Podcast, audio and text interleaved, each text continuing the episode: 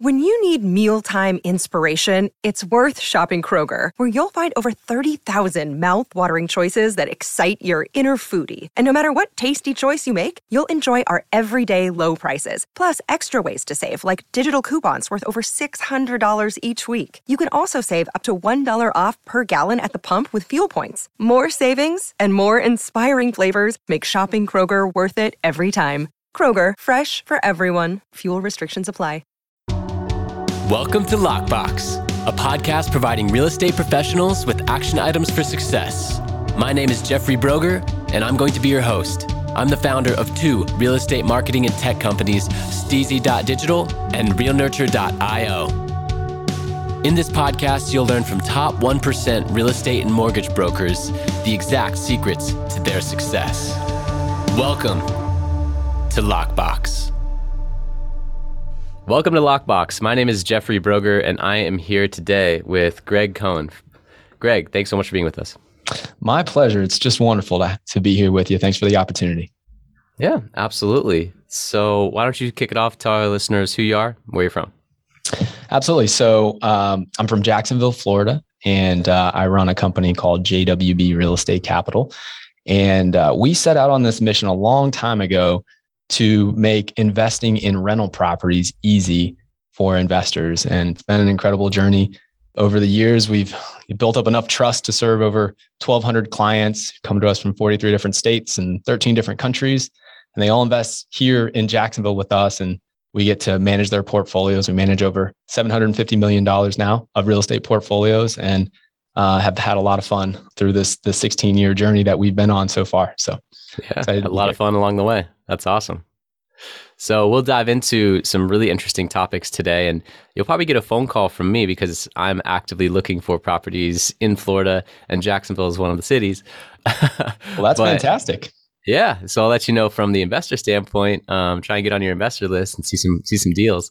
But I'm I'm really curious what got you into real estate. You know, everyone has like that first experience or that first exposure that really just proved the power of real estate and sparked that curiosity towards this amazing industry.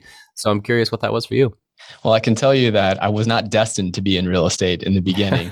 you know, I didn't come from a family that was entrepreneurial or invested in real estate. Both my mom and my dad only bought their primary residence uh, until I, of course, got into the business.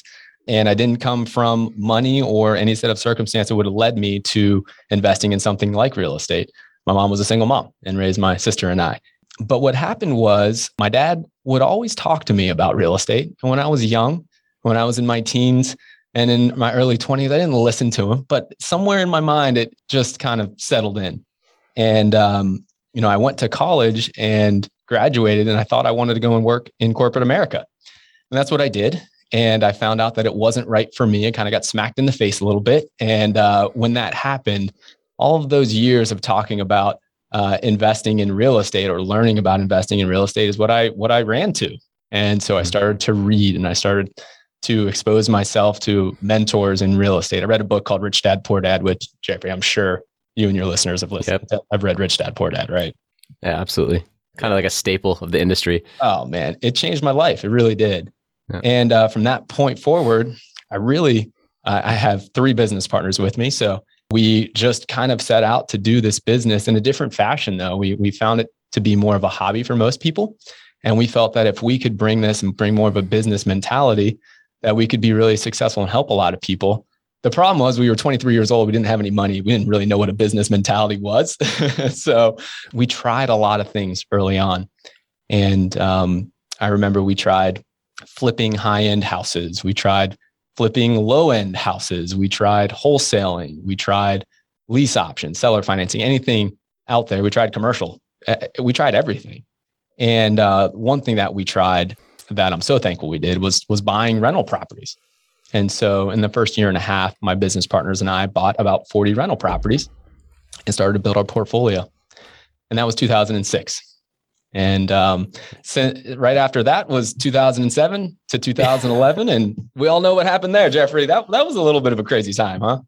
Okay, so I'm curious about that. So one of my questions is, you know, is there an, a failure or an apparent failure that has set you up for later success? I usually ask it later in the episode, uh, but I'm really curious now. So you dove in after leaving corporate America, you dove into real estate investment, invested in 40 properties with partners in a year and a half, which is blistering speed to, to be just getting into it. I mean, that's that's a huge portfolio for 18 months new in the business, right? And then the bottom falls out. What happened from 2007 to 11 for you guys?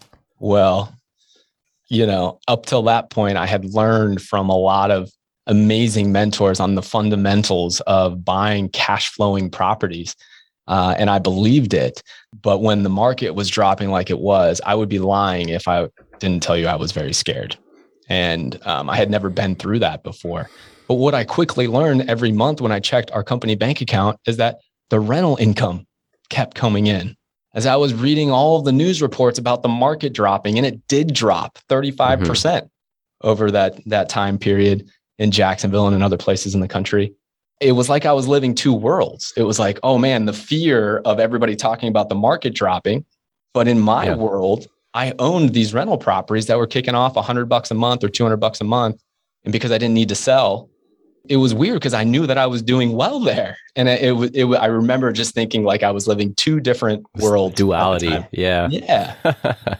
so really that, that principle of not over leveraging let you be in a position to not have to sell, right? It did. It did. It was that commitment to cash flow positive, mm. right? And I really believe cash flow positive is so important because it reduces risk. Because from one year to the next, we can't really tell where the market is going to go from a pricing perspective. But if you don't need to sell and you have something that's paying for itself every single month, that is risk mitigation. And I, especially, right. I'm more of a conservative investor. I love when I buy assets that pay for themselves. That's one of the things I learned from Rich Dad Poor Dad is that's my simple definition of an asset. If it brings me money every single month, that's an asset. If I have to pay right. money every single month, that's a liability. Right. Yeah, absolutely. I, and that is the simple version of accounting that he he depicts in Rich Dad Poor Dad that I've still taken to this day. Is it bringing in money or is it taking out money? so simple. So I love that concept that even new in the business, you had the right principles. You didn't over leverage. You didn't bank on appreciation like many did, and many got got burned during that time for that strategy. So then you're able to hold on to all 40 properties. And then probably through 2007 and 11, you also saw a ton of deals and were able to, you know, help people out of their situation and scoop up, I'm sure, a ton of deals from other wholesalers or finding them yourselves, right? Like if you were in that position of not having to sell during that time and you had cash flowing properties, well, yeah, their their valuation didn't go up. So you couldn't necessarily like refinance and cash out, but you still had cash flowing properties. So were you able to scoop up more deals through that time as well, going into, you know, 2011 and then into the upswing that we've been experiencing? We were, but I think that would be painting it with a rosy colored picture with rosy colored glasses if I sure. am very transparent with you about 2007 and 2011. Yeah. Right. The way I felt about it is that my retirement strategy, which was those 40 rental properties, was good. You know, I was going to hold on to them for forever and they were continuing to cash flow. Uh, they continued to be occupied by residents. So those, those were good. Now, my business elsewhere had a lot of learning to do. Um, mm you know, because we were trying everything. We were trying flipping high end houses. Well, I can tell you that didn't go well from 2007 to 2011. You know, and because in a new yeah. in a in a high end home, you can't just rent that thing out and have it be positive cash flow. You have to sell it. And so we took big losses on properties. Yeah. Uh, so and, you took some licks. Oh yeah. yeah. We took a lot of licks. We took a lot. I mean, everybody was just yeah. You know, everybody was. And you know, what most people did with that is they ran for the hills. And I mm-hmm. remember the moments with my business partners where we we sat down and we said, "Oh my goodness. All right, if we're going to generate enough cash to support our business, then we're going to have to figure out how to redo our entire business plan. We're going to have to figure out how to sell houses in a different way because the idea of just speculating buying for this and expecting to sell at a higher price was not going to go well. It did not go well. It cost us a lot of money. Mm. And when I think about that moment, it was very scary. But we all went back to our fundamentals of what we believed. And we believed that real estate is cyclical. We believe that real estate would come back, even though not many people did at that time. And then what we also believed is that we loved what we do. We loved working with our team. And that if we believed that it was cyclical and we could figure out a different way to do business, that when we came back out of that low point in the cycle, we would be light years ahead of mm. all of our competition. So we actually hired more. We invested in systems and people called us crazy right? We were still, a, we were 23, 24, 25 years old. People are giving up on the industry, leaving it, saying, you know, I just got absolutely creamed by this unforeseen bubble. And you guys are doubling down and st- hiring and creating systems. Yeah. We, people thought we were off the deep end. And they really did. Um, but what we learned is, you know, sometimes you have this moment of an epiphany where you, you look at everything you're doing and you're like, wait a second, let me just take a step back. Let me see what's actually producing and where my time is being spent. And we looked at all the activities that we were doing and we said, well, geez, flipping isn't working, right? Wholesaling properties wasn't working. Wait a second, let me look at rental properties. This is working. Mm-hmm. And at the same time, right, we had family and friends and other people that were kind of asking us questions. And they're like, Greg, you're, you know, 23 years old. How are you buying 40 rental properties? I know you don't come right. from money. How, how are you doing it? And we're like, oh my goodness, there's an interest in what we're doing. And mm-hmm. so we mm. said, well, if we could just replicate the same process that we had figured out for ourselves and make real estate investing and rental property investing easy, we might have something here. And so from that very tough moment, we came upon our vertically integrated turnkey rental properties. And that's what we do now. So people can buy properties from us. We build a brand new construction home. We put a resident in place in that home on a long term lease. And then we sell it to that investor and we handle all parts of the management for them. It's all done in house. And so that, and I think back about the toughest moments in my career, those were the toughest moments. But without that very terrible experience of going through the downturn and losing a lot of money, I'm convinced that it wouldn't have brought us to what is our calling card now, our hedgehog, which is our turnkey rental properties and property management business. Absolutely. Trial by fire nothing better. It's the greatest learning experience. yeah, absolutely. No, that's that's a great story, and, and I don't know about my listeners, but for me, that builds tremendous value in everything that you've done and where you're at to date. So, if I want to invest across the country, some place that I wouldn't be able to get to quickly, of course I can fly there, but I can't drive 45 minutes to my rental, you know, down the way if something goes wrong if I'm going to do going to do that, I need to trust the people that I'm investing with. And for me, that story just builds a lot of trust. So I, I really appreciate you, you know, sharing that. And also talking about doubling down and going the other way from the herd because you're able to see the long-term vision rather than be caught up in the moment of today and the fear and the chaos. So really admire well, that. Thank you so much. I mean, don't you think that most companies fall victim to that? They they try to get they, they set their sights next quarter or mm-hmm. the following quarter, maybe if they're really long term thinkers, right? They, they set themselves on a quarterly basis, right? Yeah. And if, if you start to think long term, you, you generally make better decisions. Yeah. One uh, principle that I think we can learn from the East is that uh, Japanese business owners write 100 year business plans. Wow, really? Yeah, they write business plans that exceed their life. And uh, in the United States, you know, we we form an LLC, throw up a website. We don't even have a business plan. oh wow! right? Wonder what they must so, think of us listening to some of so, our podcasts. Yeah. So uh, you know, just the contrast, the difference. Like, I don't think that we necessarily need to write hundred year business plans, but that concept of the f- long term thinking, the vision, and just considering advancements in technology and and where things will be at that time and what's still going to be relevant not hanging your hat on some widget or some thing. And in the marketing world, I experienced this a lot. I experienced what's called the innovator's dilemma since starting my own real estate marketing agency.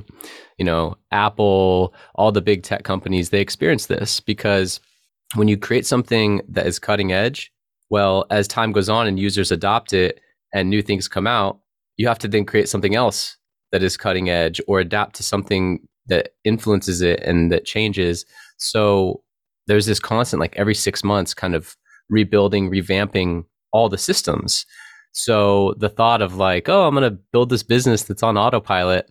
If you're doing things that are innovative, it's not really the case. There has to be constant research and development and innovation. Otherwise, your product becomes inferior and you fall behind. So I've experienced that. And the concept that I want to just like kind of round off this whole story that I'm telling is that if you focus on universal truths and solving universal problems rather than focusing on like a particular platform or widget that day, then that's how you can have longevity because the platforms and things will change. But what always matters is customer experience and having a direct line of contact to your customer or client, which is email, phone number, and like the actual relationship with them, right? Not not relying on your Instagram following and things like this because those things change. Tomorrow that could be gone. But what won't be gone is your email list, your, you know, your, your database, right? Yeah. So it comes back to trust too, right? If your Mhm. clients trust you, you don't have to have all the fanciest things out there, right? Like for us with JWB, right? For the longest time, we had our Excel spreadsheets that didn't even have pictures on them of the houses that we were selling. yeah, numbers. Yeah, they're just numbers and it's a conversation and you know, it's delivered over email and it's like right. and people do try to complicate it because at the core of it trust is so hard to earn and um many times it's taken for granted. Yep, absolutely. So before the podcast, we were discussing a, a few different things, and something you mentioned that that piques my interest were the five profit centers. Now, I'm I'm interested to learn more about this because when you're looking at a rental property, typically it's like okay, appreciation and rental income, right? So feel free to just dive in and uh, stretch out and explain what you mean by the five profit centers. Yeah, well, I love this this conversation, and I'll try to bring a little bit of perspective because, you know, I I started to invest in 2006, and that was at a place where everybody believed real estate was on fire and would always be on fire. And I remember being in rooms where people said, "Yeah, there's real estate never goes down in value; it always goes up in value." And as we know that that's not not real, of course, but nobody was talking about cash flow at that moment. Everybody thought that this was the gravy train and we're just going to buy properties that are going to be worth more next week. And that's how we're going to make money. Right. Right. Um, so people were on one end of the spectrum. Then, of course, I held those properties all through the downturn. And now I've built up a portfolio of over 300 that I still own here with my business partners at JWB, right? We know what it feels like to own these rental properties. And the reasons why people bought rental properties in 2006 were completely different as to why they bought rental properties in 2010 or in hmm. 2015. And what people started to do is to say, well, I'm never going to pay attention to home price appreciation because I got burned from 2007 to 2011. I can't count on home price. I'm going to take that home price appreciation thing and just I'm going to put cash flow blinders on. That's all I'm going to do. And so people, and it's easier to calculate cash flow than it is home price appreciation or how you should Right. put that into your return. so would you say like the pendulum kind of swung the other way? Absolutely. Absolutely. People nowadays are more likely to say, listen, if it doesn't hit this cash on cash return, if this cash flow number isn't high enough for me, it's not a good deal. And we've gone way in the wrong direction.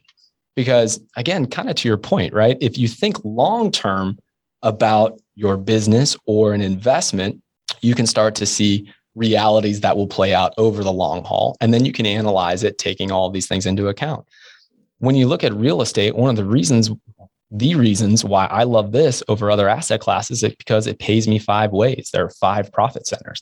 There are not five profit centers in other asset classes, right? In the stock market, typically you have one. It's Mhm. stock appreciation, Right. right? Lucky if you get a dividend, but most times you don't. It's typically stock appreciation. That's that's one profit center.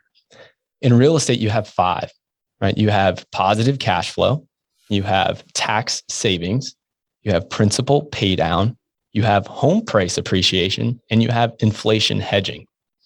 And so, to kind of wrap up where that pendulum has swung, now it's largely about cash flow. But the thing about it is that cash flow is diminishing right now because home prices are going up at a fast rate. Rents are going up, but they're not keeping up because they're not Mhm. going to. And interest rates are about to rise. And so we've seen that this cash flow blinder approach is very short sighted. And reality is, you, if you start to understand how home price appreciation works, it works very different in one market versus another market. But what happens over time is history repeats itself. Real estate is cyclical. So if you know what your long term appreciation rate is in your market and you're committed to buying and holding that rental property for the long haul, then it's kind of like having the answers for the test. You're going to hold on for a 10 or a 20 year period. On average, you're going to earn a certain appreciation rate. And if you look back over history, you take 10, 15, 20 year segments of time, it proves this. Mm-hmm. And so the, the right way to look at all five of these profit centers is to understand them, of course. And the right way to look at home price appreciation and cash flow is that they're both important, right? Cash flow is kind of like your entrance into the game. It needs to be an asset. It needs to pay for itself. Does it need to be $300 a month in cash flow? No. Is $50 a month in cash flow positive? Is that great? Maybe. Yeah, that, that could be great. And then you can look at what the long term historical appreciation rate is. And if you do this, you know where to look and you compare different markets, you might make a decision to invest in one market that might translate into hundreds of thousands of dollars more over a 10 or a 20 year hold. But you got to pay attention to all five profit centers, remove those cash flow blinders that many investors have succumbed to over the last decade. Mm, very interesting. I like how you talk about some of the overlooked aspects like inflation protection too. Yeah. You know, I never felt like inflation protection got its due as a profit center. Right? right. And it's the heyday for talking about, uh, you know, hedging against inflation right now when, you know, inflation is in the news all At the time. Highs. Yeah. People are looking for ways to protect the against the dollar going down in value. Um, and it's real. And, and inflation, real estate is one of the best assets to protect against inflation. Yeah. So very interesting. And I think that looking at it with a more holistic view and a longer term vision helps you to get over some of the things that might turn you off in the short term to a certain deal. You know, I was talking to an investor on the show in the, I think the New Jersey area, and he said, we passed on so many deals early on for a fraction of a percent of return.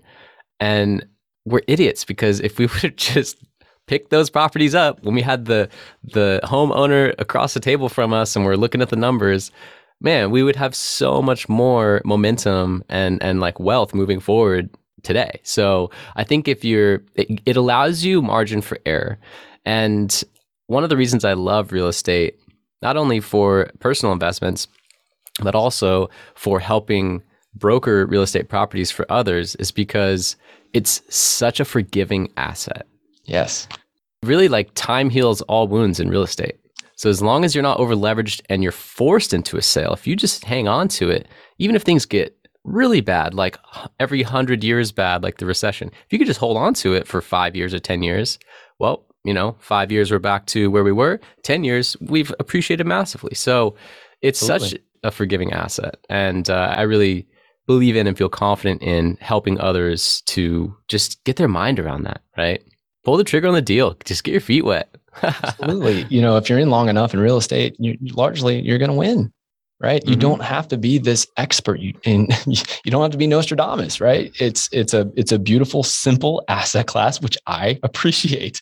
I, I was doing some of the stats because some of our clients were asking, uh, they know that I bought at the absolute wrong time in 2006 to buy rental properties. And they said, well, how are those properties doing today? And I went back and I ran the numbers in the Jacksonville market.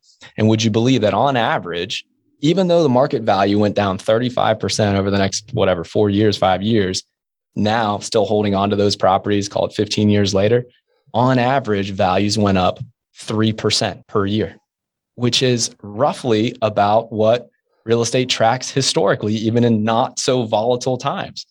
And so you hold on long enough, you hold on for a full market cycle, and you're largely going to win. Yeah, absolutely. And that comes back to a stock market tip from, you know, one of the greats who says time not timing. Yes. Everyone's trying to time the market in terms of buying low and selling high.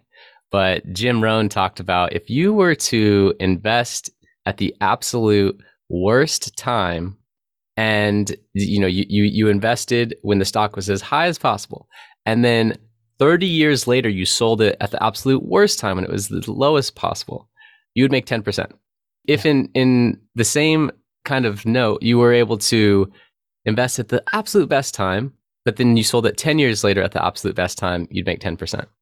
So if you just time, right, the longer amount of time that you hold these types of assets with long-term appreciation, as well as, you know, dividends or cash flow from a rental income, inflation protection, like there are so many other factors. So really that concept of not over leveraging, not using money that you need now or in the short term, like those are the types of concepts that serve you in real estate or in stocks or in you know any type of investing right I completely agree and then you also think about the amount of time that we all waste trying to time the market right yes. there's so much wasted time and energy between what people spend their their time on and between the talking heads saying that this is the right yeah. time and this is the wrong like there's an entire like gdp of a many countries that's wasted by trying to time the market. Um, mm-hmm. And I agree with you. It's it's time in the market. It's not timing the market. Yep. And I, I could talk about that for, you know, an extended period of time. I have friends that now are obsessed with their Robinhood app. They're looking at it every single day and multiple times throughout the week. And it's like, I had a conversation with one the other day. Did you know that a stockbroker with a Series 7 license over a 10 year period of time that wakes up every single day, puts a suit on, goes to the New York Stock Exchange and is on the phone at 9:30, calling clients all day, trying to time things, pick stocks. Over 10 years, can't beat the S&P 500. Nope. So why are you with a day job that is not stock brokering going to try and beat the S&P 500? All you have to do is just buy the S&P and just buy the S&P and buy the S&P. Like exactly. stop wasting all this time, right? Exactly. So, you know, I I just I'm a big believer in that. You and me both. So I'm curious about some of your entrepreneurial habits. You know, this podcast is largely about the action items for success from top real estate professionals. And a lot of that is the consistent habits and the actions that you take on a daily basis over an extended period of time. So, what would you say is the single most important action that you take on a daily basis that has attributed most to your success? Well, I, you know, I'm a I'm a man of faith, and I think prayer is something that I can just absolutely attribute. Something I can do here that I believe just has a profound impact and um, on my success, and and so I'll, I'll start there. Um, I'm not perfect about it. I don't do it every day. I want to though, and uh, if I get a little bit more tactical though, one of the things that I've always done, and I, I remember doing this when I was like in elementary school, is that I always made lists and then I always planned my next day. And I, I remember vividly like my dad looking at me writing this list down and, and when I was like 10 years old and, and he's like, what are you doing? And I, and I was like, well, here, I planned my day tomorrow. And he's like, oh my goodness, like, where, who are you? Like, where did that come from? Right. uh, so I, I don't, I've always done this. I always, I take the activities that I've got to do and I'm making sure that I plan my week. Um, and the following day, I make sure my day is time blocked and it's my way of doing things. Like that's that is just normal for me. And I, and I realize that's not normal for everybody else, but that is something that I believe just helps me get the most out of every minute of the day. Um, it leads mm. to great happiness for me. Absolutely. Planning is so important. Having, and, and Jim Rohn talks about this too. He says, don't start your day until it's planned out. And yeah. he said, in fact, in fact, don't go to bed the night before until your next day is planned out. Right. So having that plan in place, you know, extrapolate that out, not starting your week till your week's planned out, not starting your month till your month's planned out. You know, you can start to put things in place. And one of my great mentors at Cutco, when I was a, as a Cutco rep, he said, one minute of planning saves two minutes of execution. Yep. And it's it's such a simple concept because the hard thing to do with planning is I don't have enough time. Mm-hmm. I don't have enough time to sit down and plan. But mm-hmm. in fact, there's a net positive gain if you look at it that way. If I if I spend an hour planning, it's going to save me two hours, mm-hmm. right? So Absolutely. In fact, right before this interview, I was in our quarterly manager meetings here at JWB. And we started to do this probably three years ago, maybe five years ago with our supervisors and our managers. And it has been just this amazing experience. Prior to that, my business partners and I always did it every quarter. And then we did our business planning. Um, and I don't know where we would be without it, but I, but I know that every year we plan, okay, well, this is going to be our business planning week. We plan it a year in advance. And then every quarter, we're planning, okay, a quarter, this is going to be our quarterly manager meetings with our team. And then you break it down onto a weekly basis. Okay, well, this, this is where I'm going to spend my time and my activities. And so the planning to plan part of this is something that's in everybody's control. And if you do that, then it's going to lead to that successful outcome that you're looking for. Yep, absolutely. I love that. I'm glad you you brought up planning as as a important action in your success and your firm's success. Mm-hmm. So when you're planning things out, you're looking at everything that you could do. You could go to these uh, real estate investment meetings every single month. You could go to your uh, your local business network and try and you know drum up investors or business there. You know, you could say yes to a thousand things, and a lot of them might not be income producing, right? So, what's your process for evaluating what to say no to? Hmm, that's a really good question. You know, my process, I realized that our success and my success is less about my idea or what I actually do. And it's more about making sure that I'm leading the people around me because the people who I am serving, meaning the people that might report to me, I think of them as, as, I'm serving them because no matter how great my idea may be, if I have 10 people that are reporting to me, their ideas, even if it's not as great, which is probably better than mine, their ideas are going to have a much bigger and profound impact if I can have 10 people performing at a really high level. Um, so if I'm thinking about what activities I am doing, a, lot of my time in my week is spent thinking about others, the, the people that are reporting to me, and how can I make sure that they're performing their best. And it's beyond just the tactical. It's, you know, we have you know meetings that we call one to ones here at JWB. We spend time every single week just sitting down, spending an hour with all of our direct reports and and asking what's going on in their lives, right? Building relationships. It doesn't have to be about hitting the number this week. So if I'm thinking about where I'm spending my activities, anything that I can do to grow the people that are around me, I know I'm going to accomplish my goal quicker, faster, better. Um, if it's something that is just a one-time impact, uh, maybe it's an opportunity to go to a networking group, um, but there's just a very, it's like a one-time pop for me, it's probably something I'm going to say no to because it's it's not lasting, it's not growing, it's um it's not the greatest impact because it's just me and it's just a one-time thing. So that's probably how I make that decision more often than not. Cool. Yeah, I, I like that. And I, I like the approach of including your team and then also having conversations about what's going on in their life one to one rather than just always focusing on the numbers. Uh, I think that that will help a lot with your retention, as I'm sure that you've seen. Absolutely. I mean, people are going to do well when they're in, a, in an environment where people feel like they truly care about them. And if all you do is just talk about the numbers and the goals that you're trying to hit from a business perspective, you're not going to get a lot of buy-in that you actually care about that person beyond those numbers. Right. Absolutely. Yeah, that was my experience at Cutco. I shared this at EXPCon. I'm an EXP commercial agent, so I went out to mm-hmm. EXPCon in, in Las Vegas in October, and uh, we were in an open room where uh, Pete Middleton was leading the room, but he actually crowdsourced ideas. It was a phenomenal breakout. Really? And he was saying he was saying who's doing lead gen that's crushing it.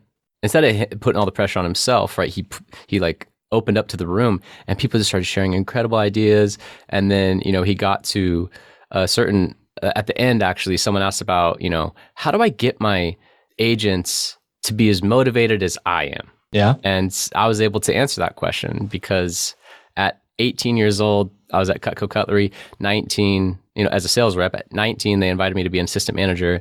And then by the time I was 20, I was a sales manager of the number one office in the nation. And I was a part of interviewing and recruiting a team of 80. So I interviewed over 500 reps during that time and, you know, hired 80. And then I was, I was, you know, running and motivating and managing training 80 reps that were like 18 and I was 20, you know? Oh um, so it was number one like herding cats because they were all independent contractors. Right. So you can't say do this or you're fired. Right. Right. That ended up creating a superpower within me because I learned that I needed to truly affect and influence them. I couldn't just boss them around. Right. So what I what I did was I helped them do the math. First of all, I made it simple because when you get into something new, like for example your team members, they probably don't understand the KPIs and the simplicity of the formula of how to drive business as much as you do. You've been doing this 16 years, founder of the company. But when you write it down on paper for them, how much money do you want to make if it's a commission job? Right. I want to make, uh, in this case, it was, I want to make $3,000 by the end of the summer so I can put a down payment on a car before I go to college. That mm-hmm. was like a eight, senior 18 year olds you know, goal. Like all they could think of, conceive of, of like the the maximum amount of money they could make in two months. And I was like, you're, you're underselling yourself. You can make a lot more than that, but right. all right, let's, let's break it down. So I made it personal to them. It didn't matter what my goals were. Right. I could tell them you could make 30 grand, but they wouldn't, they wouldn't even understand that, or, you know, that, that wouldn't be something that they would believe in. And then they'd probably sell nothing. So when I tied it into their goal, I'd say, okay, 3000. Okay. Here's what your commission rate is now. Here's the tiers of the commission rate and how it excels as you increase in career sales. And then by the time you sell 3000, you'll be at this commission rate. So I broke down the math for them and said, here's how many demos you need. How many calls does it take to set one appointment? 10 to 1, right? Okay, so then I showed them the ratios. Okay, and what's the closing ratio on those? 60%. Company average, you might be better, but we're going to be conservative. Okay, cool. Here's how many phone calls you need to make per day in order to, you know, make $3,000 by the end of summer. And not just make $3,000, but buy the car that you you want prior to leaving for college. Now it's real to them. Now it's tangible. They can taste it. And then we take it a step further. We create a little thermometer and we put the exact photo of a car off Google and paste it to the top. And every sale, they highlight her in and have their customers sign the thermometer. That's awesome.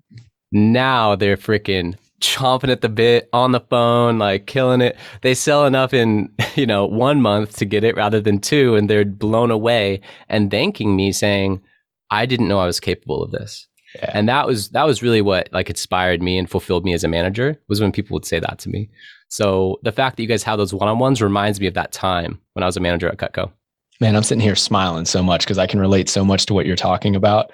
But the fact that you are doing this at 18 and 19 years old is mind blowing to me uh, because I feel like I got started in entrepreneurial world and investing early. It was 23 for me. But I look at, and I have a few friends that have had that Cutco experience. And at Mhm. 18 and 19 years old, you, I mean, I got to imagine you just look back at that and you're like, wow, that was the best college experience as far as learning what the real world and learning how to make money. Like, there's nothing better than being a Cutco sales rep and manager at 18 and 19, right? I couldn't agree more. And it was a double edged sword because then when I was in school for business management and marketing, I had a little bit of a chip on my shoulder because I was like, this is all theory. Like you need You to go, go back. You need to go make a hundred phone calls and see how it goes, and show up to no sh- no sale appointments and manage reps and pour into them and have them quit. And like you need to just go do it. And I so I sat there, you know, with my arms crossed in the back of the class, Yeah. like shaking my head. So it kind of jaded me for college, but can see learned way more in Cutco than I did in college for sure. I'm like, whenever we have a great idea, and I can't do this all the time now because we have 85 teammates and things are a little bit different now. But my first go to when we're trying to do something is like, let's go try and sell something. That'll tell Yeah. you if it's going to work or not. Now, yes. it- that, that was the approach 15, 16 years ago when we were starting. But I still think elements of that play, right? If They do. we can think about this as much as we want, when you ask somebody to separate themselves from their from their wallet, that's what's going to tell you if it actually works. Yes, absolutely. Absolutely. And, you know, I, again, I can talk about that concept for so long. I want to stay focused for our listeners' sake and, and bring it back to real estate and, and what you have going on, the value that you have to offer. So, something you said at the beginning is that you now have this vertically integrated real estate investment firm that constructs new construction homes, fills it with a tenant, and then sells it to an investor as a cash flow positive opportunity. Did I hear you right? yes. Okay, so can you expand upon that? Because that seems like a no brainer, first of all. But second of all, just you being in Jacksonville, Florida, that state in general, all of the tailwinds that are helping with real estate investment in that area, all of the pro growth opportunities, like that seems like an incredible just little shift towards, you know, purchasing resale homes that, you know, they were built in 1978, da da da da. It's Mhm. like, no, like new construction, then fill it.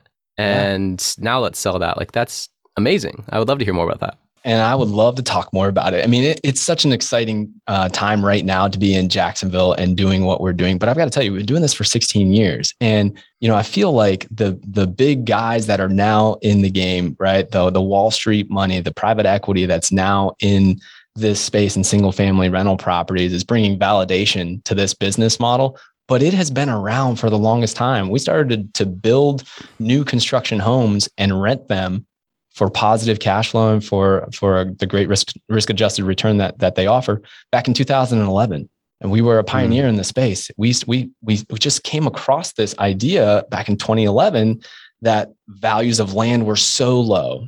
And because nobody was building back then, that we could actually buy a piece of land, build a house, and be into it for the same amount of money as if we bought a property that was already built, but you know, built 60 years ago.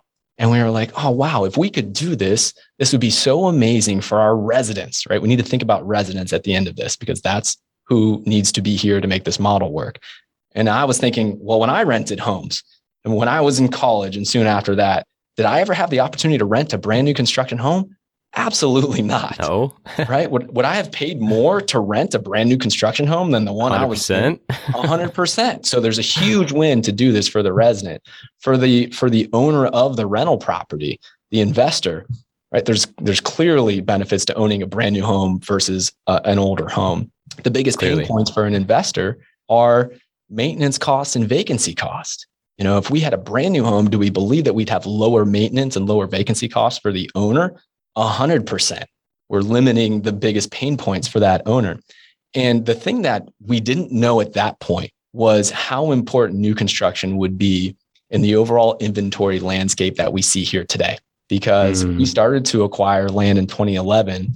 And all of those years since, we have bought more land than we expected to build and sell in that year. For three, four, five, six years now, we've been buying 500, 700 properties a year this past year, 2020, excuse me, 2021, we bought 992 properties. We didn't sell 992 properties last year. We sold about 530. But we have continued to stockpile this land because if we can do that, what we can do is build these new construction homes, have inventory for our clients. Whereas right now, Jeffrey, I'm sure you can speak to this, people generally want to get into real estate right now. But when they decide they want to do it, they have real problems actually acquiring it because there's no inventory out there. Mm-hmm. Uh, and they go on a waiting list sometimes, right? Which isn't good as an investor. And so, what became this wonderful thing that we stumbled upon 10 years ago has served our clients so well. And as I look at our inventory today and, and really going into 2022 and beyond, over 90% of our inventory is brand new construction. And it will continue to get higher and higher going forward simply because there's no existing inventory in the market to serve the demand. You're creating the inventory. Absolutely. Man, I love that. And so when you're talking about holding land, you're purchasing a, you know, the the worst house on the block and and holding it. You're not necessarily going out and purchasing raw land just outside the city limits and then like zoning it and doing a subdivision, right? That's typically not what we do, right? For the last right. 10 years, it's been infill development, which is more of what you're talking about, where it's it's in an existing neighborhood. We buy the the tract of land that wasn't built on, or sometimes we knock a house down that's not in good shape, and then we right. just vertical. But going well, forward, I, love, I think there's going to be more tract development.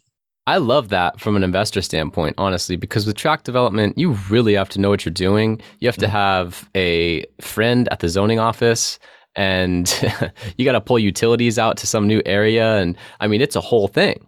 takes years. But if you level uh, a house that's the crappiest house on the block, all the homeowners want it leveled. Exactly. All the homeowners want they don't want that comp bringing their house prices down, right? Exactly. So, so you're helping to like gentrify and, and, increase the values in that neighborhood, and they would love to see that thing leveled with a brand new one there, and then boom, they just got a boost in their home value. So, I love that. I think it's a, a phenomenal concept, and I'm definitely going to be in touch about investment. Well, that sounds fantastic. It's really something that many people aren't aware of, but when you think more and more about it, it's like a just a no brainer, you know? Mm-hmm. Yeah, it makes sense. So, is there a question that I should have asked you, or anything that you'd like to expand upon from earlier? You know, and I've been listening to your podcast. I just think it's incredible, and I know you're in the marketing the marketing field here and the real estate field. And I, I just, I feel like we're kindred spirits because that's how I like to think about myself. You know, I was kind of prepping for the show and I, and I was thinking, well, what's one thing that we do from a marketing perspective or from a sales perspective, from a technology perspective that's different than everybody else in the sphere? And there is one thing. And I, and I wanted to actually ask you as somebody who sees far beyond what I see, you know, we do something called the client ROI report. And what I found early on at JWB for our clients is that it's really hard for them to set the right expectations and be able to hold us accountable for what returns we we told them to expect in rental properties because mm-hmm. rental properties can be kind of messy. And it's not like the stock market where it's easy just to see appreciation. You've got rental income, you've got all five of those profit centers to take account for. So back in 2011, we actually built this client ROI report. And the concept was if we set a plan for everybody before they started to buy, and we laid out what expectations they would have from all five profit centers, and we reported monthly on it, and they got to see it, they would understand what their returns are, why their returns are what they are. And more importantly, they could hold us accountable because I think about other investment managers that I have worked with with my own money. It's so frustrating when they don't take a stand on exactly what they expect my returns to be and they don't take a stand on exactly what they are and they don't take a stand on why it happened and i was like wow if we could we could bridge this gap we could do so so much good for our clients and as we've built our company we would have this data flywheel and get better and better so this client roi report is something that we built a long time ago i have searched out there i haven't found another company that produces a report like this uh, with real information uh, versus expectations in the rental property world. And I was just curious if you've heard of anything like that. No, I haven't. And I think that's a phenomenal value add for anyone that's investing with JWB. It's so easy to invest in something and look at a long-term return and then kind of not hear from that firm for a, for a long period of time you got to chase them down or ask about you know hey how are things going you might just assume appreciation because the market in my area is going up I'm investing out of state. I guess the whole nation's going up. You don't really right. know, right? And then also you might then get a as an investor, you might get this like shiny new opportunity where you're like, oh, I'm going to liquidate that other thing and go into this. Which if you're not getting a report and accurate information, you might liquidate a 20% year over year return for something that's getting you 12 and not even know it. Or if so, you don't remember what your interest rate was on the loan and know that it's locked in for 30 years at three and a half percent, like, no, don't don't get rid of that. Don't do that. Right. You know, you can right. have those types of conversations. Yeah. So I, I think that's very a wise investment that you set up years ago and have, you know, improved upon. I think that's great. I haven't heard cool. of anything else like that. Cool. Our team will show you. I think you're gonna get it. You're gonna really dig it. Yeah, absolutely. So, how can listeners contact you? So, they can go ahead and t- start to take a look at our inventory by going to jwbmakeseateasy.com. jwbmakeseateasy.com. You can view our available inventory and start to book a call to get on the phone with our team if that's what you would choose. And then we also are really active. Uh, we do a, a show every Tuesday and Thursday called the Not Your Average Investor Show. And it's a, a, wonderful show where we talk about rental properties as an asset class, but we compare it to other asset classes out there as well. And I have a tremendous, tremendous range of guests from other asset classes, from Jacksonville leaders, from JWB clients, all that good stuff. So if you'd like to be a part of that, you can register for the show. It's free. You can go to nyais.com for not your average investor show.com and uh, we'll stay in touch.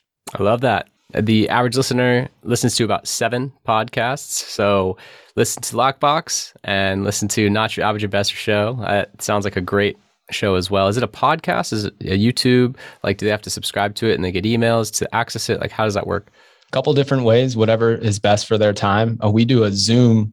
It's based off of Zoom. So we actually have a live show every Tuesday and Thursday at 1230 Eastern really cool. dynamic group of folks that join. And then for those who can't make the live show, it's in podcast form. So you can just look it up on wherever you get your podcasts. Awesome. Love that. Yeah, I'll link to everything below that you just mentioned. Greg Cohen, everyone, JWB out in Florida doing some incredible stuff. And uh, I'll definitely be in touch with them. So reach out if you're interested in investment in the Jacksonville area and uh, listen to his show. Really appreciate having you on, Greg. Thank you. Jeffrey, super, super thankful for the opportunity. We'll see you, buddy. Thank you for listening. If you want to accomplish your real estate goals, then I highly suggest downloading my free Ultimate Real Estate Goal Setting Framework. The link is in the description of the show, and it will help you break down your annual income goal into the amount of phone calls, appointments, or open houses you need in order to achieve that goal. Thank you so much, and we'll see you next time.